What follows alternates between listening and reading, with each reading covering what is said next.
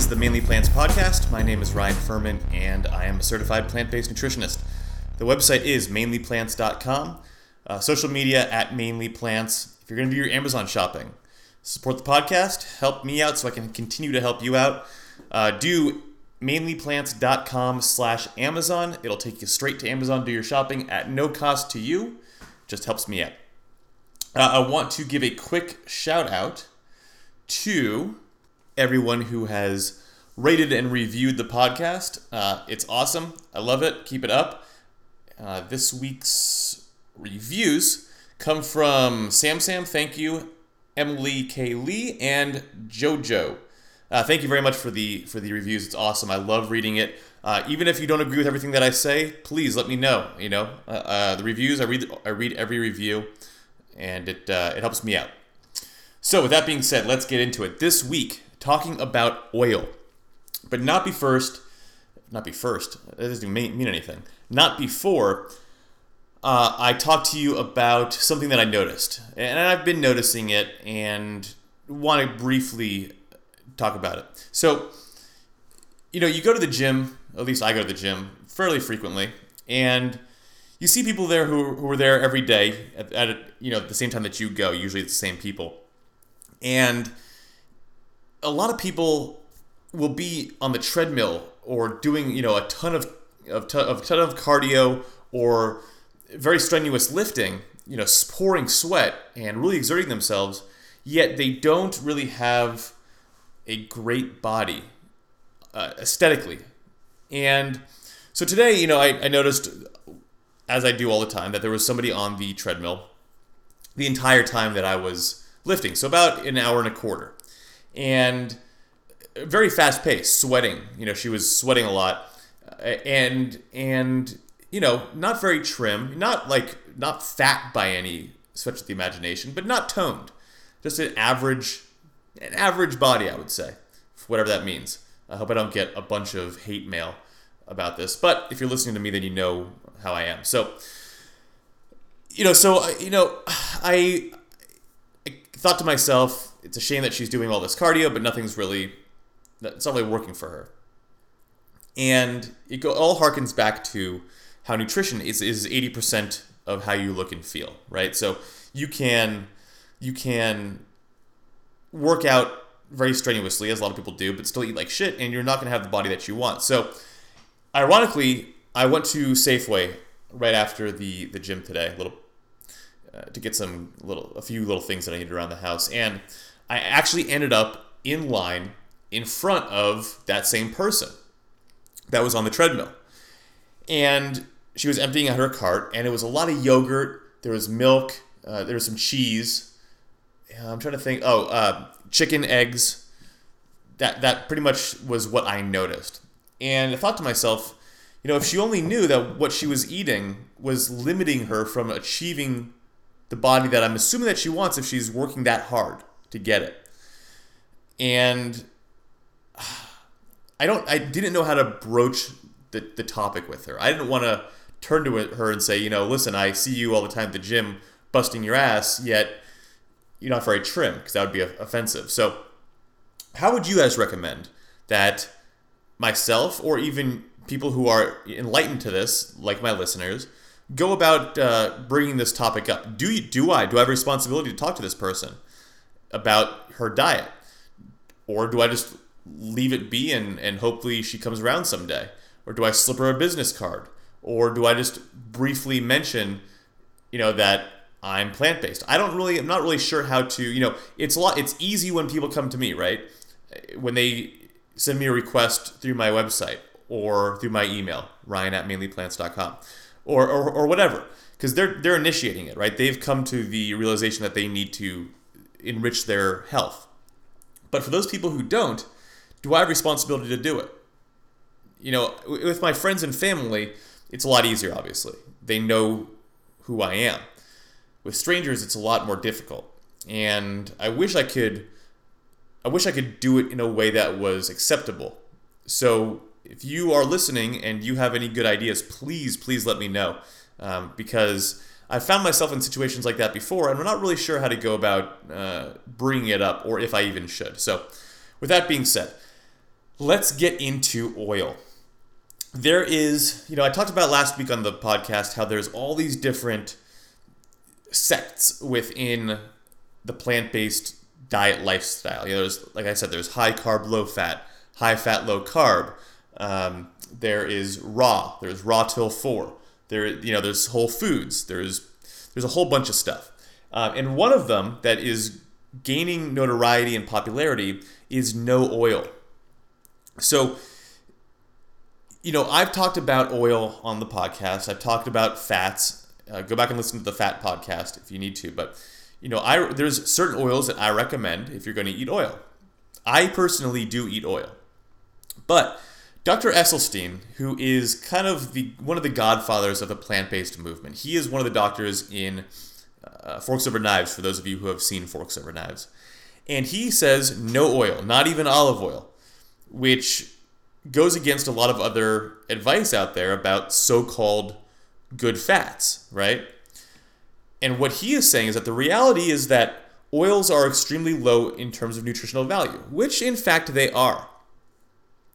They contain no fiber, no minerals, and are 100% fat calories. Both the mono unsaturated and saturated fat contained in oils, he claims, is harmful to the endothelium. And the endothelium is actually the, uh, the innermost lining of the artery. And that, that, that, that harm that's caused to the endothelium is a precursor to heart disease. So it doesn't. He's saying that it doesn't matter if it's olive oil, coconut oil, sesame oil, anything, just to avoid all oil. So well, let's think about that, right? You get olive oil by smashing hundreds of or thousands of olives into a special machine to get the fat out, to get the fat molecules out of the olives, and it's concentrated into a liquid, right? And the argument is that it would be almost impossible to get that amount of fat if you're just actually eating the whole olive. And you know your body, your stomach would literally fill up before you could get to the point of you know a bunch of straight oil, that equivalent. So what what Dr. Esselstyn is saying is that is that means that just the, with simple, you know, arithmetic, for lack of a better word, you can kind of get an understanding that maybe oils aren't good for you. And that a very small amount of oil, again, is what he's claiming, can have potentially negative effects on your body, since you wouldn't come into contact with that naturally. My issue is that, in the same regard, you wouldn't come into contact with tofu naturally, but tofu is very healthy for you. Now, obviously, you wouldn't come into tofu in the you know natural world and you shouldn't be eating a ton of it but it is healthy in moderate amounts just like anything else just like anything in a whole food plant-based diet. You know yeah i i preach and i practice eating 80 to 90% whole foods and 10 to 20% of it is not whole foods meaning oil tofu uh, tempeh which is also very healthy for you. Seitan, which is wheat gluten, which has been shown to be very good for certain people. Uh, so it's it's that's where my issue lies. Is that just because this isn't a whole food, does that make that it's not healthy? You know, again, oil isn't a whole food, and it's extremely dense in calories. You know, if you think about it, vegetables typically have around 100 calories per pound, and fruit has around 300 calories per pound. Oil, on average, has around 4,000 calories per pound, but it's a lot easier to eat a pound of vegetables or a pound of, of fruit than a pound of oil. I think that's a, it's a bit of an extreme example to make an argument on. And this this this claim that you know olive oil can can oh olive oil and uh, as well as other oils, according to Esselstyn and some research that he's seen, is that it can hurt your endothelial lining in your arteries, you know, the precursor to, to heart disease. So, again, oil, the fact is that it doesn't contain a lot of micronutrients. It does have a lot of omega 3 fatty acids, but not, not pretty much not anything else. In that same line of thinking as Esselstyn is Dr. Greger. Now, Dr. Greger is another big name in the whole food plant based community. He wrote How Not to Die, which is a great book. Uh, I recommend it. It's on my recommended products page on mainlyplants.com. I love that book. It's very interesting. He has a great website. It's called nutritionfacts.org. And has some great information on there. What he is saying is that coconut I've seen that you know he talks about olive oil also and some other oils, but he I was reading or, watching a video that he had on coconut oil.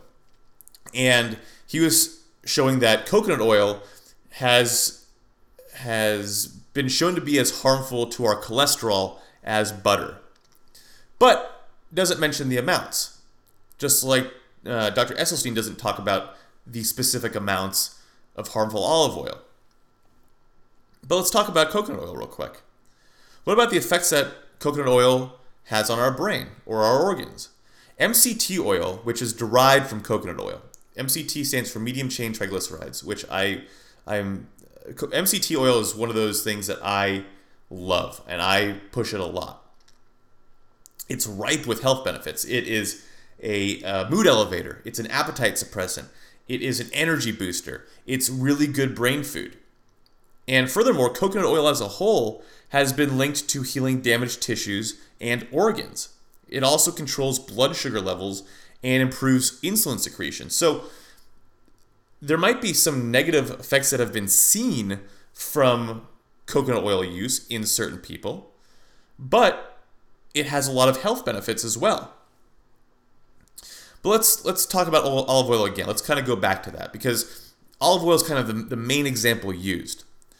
And you know, Esselstyn really pushes this no oil thing, but talks specifically about olive oil the most, like I said. And Esselstyn is very adamant that that olive oil impairs the arterial flow. It hardens, it damages your arteries, and can also increase the risks of uh, contracting breast cancer. But Esselstyn doesn't really talk a lot about all other oils. And Dr. Greger has cited evidence showing that olive oil has been has, has been shown to reverse heart disease, but he pushes a no oil diet. So again, what I'm what I'm really trying to, to trying to drill down and hopefully help you to see is that there are certain quote unquote good fats, good oils, right? Sesame oil, olive oil, hemp seed oil, um, avocado oil, coconut oil, MCT oil. These are all really good oils, in my opinion. Again, this is all my opinion based on the research that I've seen. So, how come we can't have some of it? You know, again, Esselstyn does say, I want to mention again and really help you think about this, that even small amounts can be damaging to our bodies. But I'm not seeing any studies. I've looked. I'm not seeing a study that shows that a small amount of olive oil is going to be damaging. You know, if you want to if you want to add a couple tablespoons of oil to your stir fry or to your salad dressing, in my opinion, go for it. It's not going to hurt you, in my opinion. I can't stress that enough. I am not a doctor, I am not a researcher. This is my opinion as a nutritionist and as somebody who's been practicing this for almost six years. I eat oil. I am in perfect health. No problem. My blood tests show no problem. I guess I can get a heart scan, although I'm a little young for it. Uh, but my cholesterol's fine, and I eat oil. And if coconut oil was as harmful as butter to our cholesterol, as Greger, Dr. Greger claims, my cholesterol should be very high because I have a good amount of, of coconut oil. And I want to think about it this way also. What if we if we take an olive and eat it, we're getting olive oil, right? And Esselstyn talks about how eating olives is fine. So if we take 10 olives and smash them down and use that oil, why is that bad? But eating 10 olives isn't. Does that make sense? I hope it does. And you can you can extrapolate that for any any of those healthy oils, quote unquote healthy oils. if even a, a small amount of olive oil is bad for us, then shouldn't Esselstyn be saying we shouldn't be eating olives at all? If, if a small amount of any oil is bad for us, then we shouldn't be eating anything that contains a significant amount of oil, of fat. Avocados would be out of the question. Coconut would be out of the question. Sesame seeds would be out of the question. So, how come it's okay to eat those things and get those oils rather than using it in its pure form, in moderation? Well, there's this issue of solvents and detergents, right? When when oils are produced in factories, first of all, you should only be eating cold pressed oils, and it should say on the bottle cold pressed. Other oils, when when they are extracted, heat will damage their structure, and that makes it bad for us, which I agree with. The detergents and solvents used in that same process are toxic to our bodies, so we shouldn't be eating anything that isn't cold pressed. Cold pressed is is natural, quote unquote, as we can get. So you know, again, when you're looking for oil and you go to the store and you're looking for olive oil or coconut oil or sesame oil or, or any of the oils that I've outlined in the many podcasts, specifically the fats podcast, it should say cold pressed right on it. So I'm not really sure, again, what the long term effects are. None of us really do. But in my opinion, oil's fine. Use it in moderation just like you should be eating everything on a whole food plant based diet. And I don't think you're going to have a problem. If you have any questions or you disagree with me or something wasn't clear, please let me know. Uh, email me, ryan at mainlyplants.com. Direct message me on, on social media or go through the website. I also want to talk about, real quick, there was a question raised to me about uh, B12.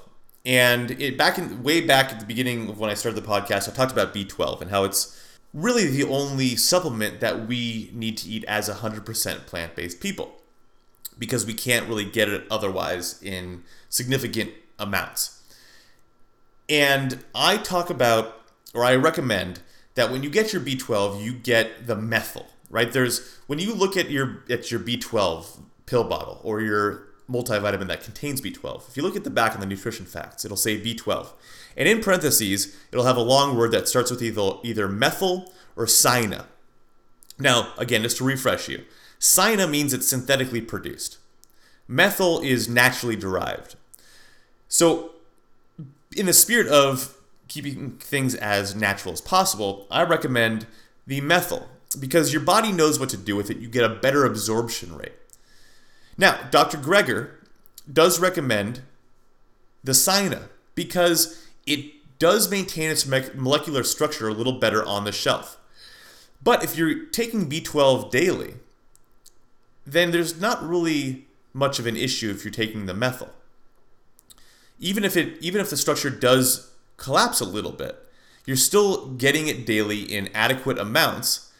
And if you don't know what adequate amounts are, you should be talking to me or going back and listening to the B12 episode. But my assumption is that if you're taking a B12 uh, supplement daily, you're getting adequate amounts. It's really hard to be deficient in B12 if you're taking a supplement. So, again, the cyana is synthetically produced, so your body doesn't really know how to absorb it as well as the methyl, which is naturally derived. So, there's an argument for either. If you want to take the cyana, go for it. If you want to take the methyl, that's what I recommend. Either one's going to be fine for you. It's not an issue that you should really give much thought to. Just take B12 if you're not going to have a problem with it. That being said, next week on the podcast, I, in barring any unforeseen news or um, strange things coming up that I have to talk about, I'm going to be talking about nootropics and biohacking. So if you don't know what they are, tune on in. If you do know what they are, tune on in.